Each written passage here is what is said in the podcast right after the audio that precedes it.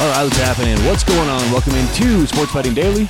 Appreciate you joining us on a Saturday. Getting this thing done bright and early. It is uh, like 6:20 Mountain Time right now. Getting ready to go to the Colorado USC game. So let's go Buffs. Let's uh, hope they actually put up a fight today. All right, uh, a couple games to give out. Remember, yesterday on uh, the the Friday show, we gave out the pick for Florida at Kentucky. Deep dive with the pick. So if you want that handicap, go back and uh, listen to yesterday's podcast. But we're going to add two picks for today: one college football and one Premier League. So let's actually start off in the Premier League since that game's going to start this morning. This is going to be 9:30 a.m. Pacific, 12:30 p.m. Eastern. We're going to take Tottenham plus a half minus 150 against Liverpool. Another way this is written except for plus a half is double chance. So it's either a spread plus 0.5 or double chance. We're going to take Tottenham minus 150. I think this is a really good matchup for them. Liverpool this year, look, these teams have both lived up to expectations so far, right there around the top of the table. I just think that this is going to be an overwhelming matchup for Liverpool given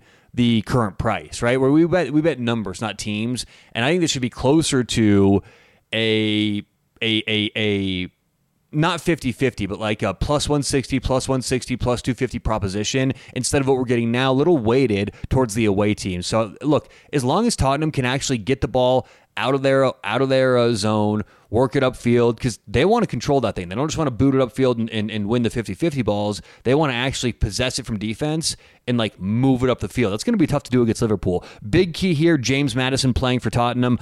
As of now, he should be playing. So if that changes, then whew, this is going to be a long game. But either way, uh, we're going to go Tottenham plus a half or double chance minus 150.